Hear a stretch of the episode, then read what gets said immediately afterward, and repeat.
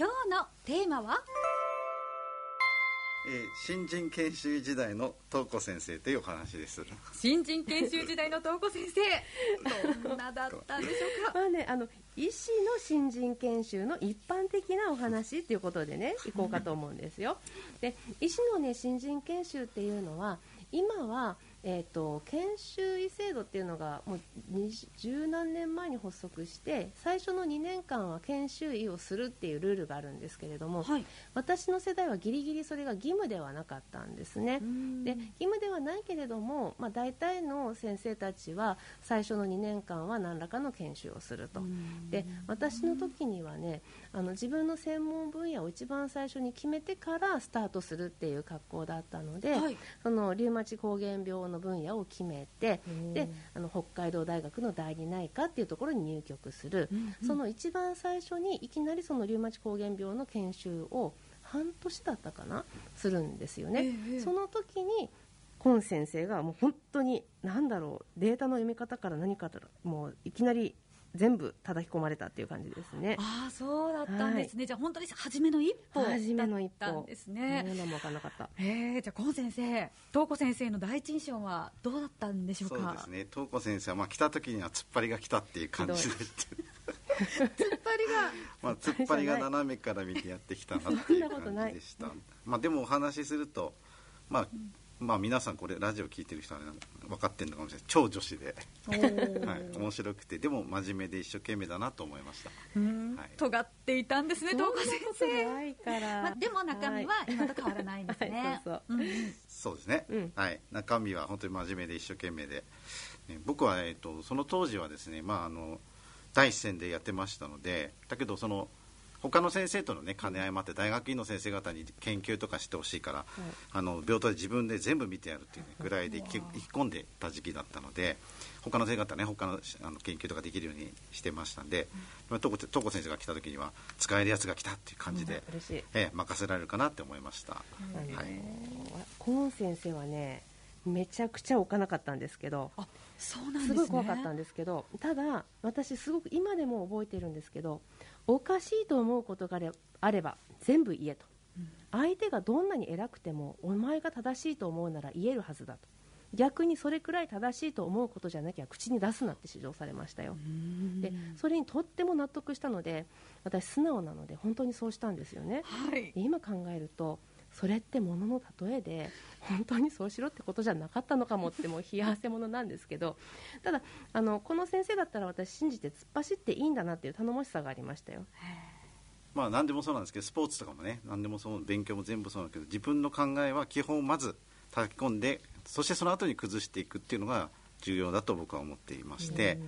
まあ、医療は先人のですね経験に成り立っているものが、まあ、基本ででその存在えー基本が存在するんですけども、まあ、新人は成長の過程でそれを崩していくものだと思っていたんです今も今も思ってるんだけども。で新人の東子先生もまあ、少しでもあそれともう一つは新人の東子先生が少しでも疑問だと思ったことに答えられない上司はですね、まあ、そういうのはダメだって思ってますね、まあ、2つですけどもいやねそういうことが大事だとうん。思ってあの指導してました、そうなんですよ。でだからなんだろうお前の思っていることに答えられないようなやつには戦って向かっていけみたいなことを言われて本当になんかねその通りにしてしまいましたよね。う、ん。うん。まあでもそれでいい治療にね結びつけばよかったしねすごく上手に、ね、こうまとめてたんじゃないかなと思ってね。で東子先生は間違ってることでもそれでもね頑固でしたけども ちゃんとあそっかって直せるとこもあったし、まああのちゃんとね違うんじゃないかって反論することもちゃんと上手にやってたんじゃないかなと思うのでそうですか。大変良い研修してたんじゃないかなって今では思います、ね、ありがとうございます、あーあの具体的に何か覚えていらっしゃることなんかはあるでしょうか？そうですね。まあ、膠原病全般膠原病だけじゃないかもしれないけどもあの、まあ、百聞に一見しかずじゃないですけど患者さん見れば一発で分かるっていうこともあって、とにかく考えるより患者さん見に行った方がいいよねっていうのが教えたかと思いますね。あの病棟からね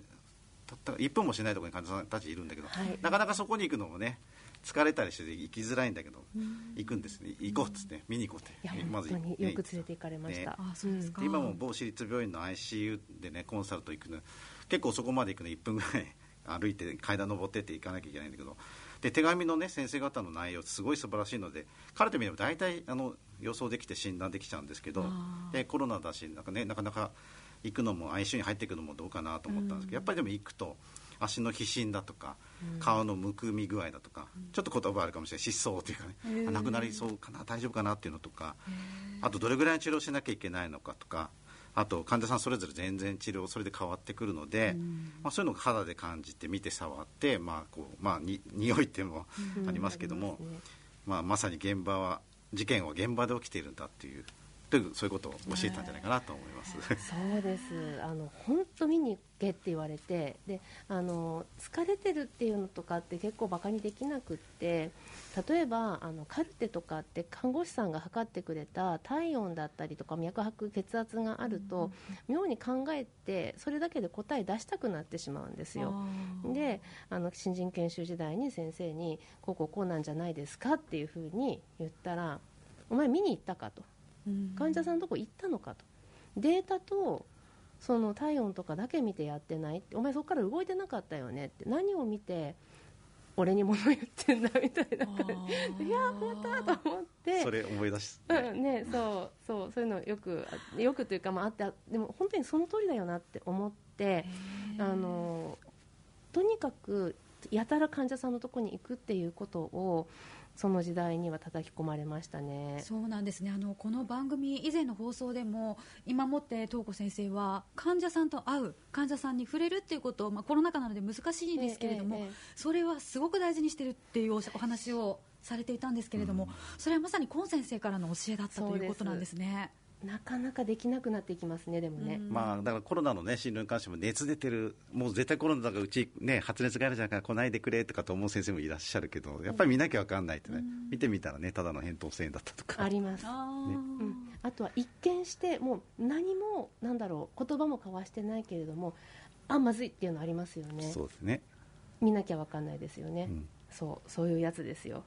そうなんですね。いや、その新人研修の期間があって。で東子先生が開業されてからもコン先生とは深いお付き合いがこうしてあるということですね。そうですね。あのコン先生その新人研修時代のそのお医者さんとしての在り方っていうものも私にたくさん教えてくれるんですけれどもだんだんこう年を重ねていって立場が変わっていった時に何て言うんでしょう時々忘れた頃になんか突然の電話をくれるんですよ。なんか何やってんのみたいな感じで。でその時に何ていうのかな君の今は あのこういうことが求められてる立場のはずだよって、うん、そしたらあのどう考えてどう行動してるんだいっていうことをですねまた厳しく教えてくれるんですね。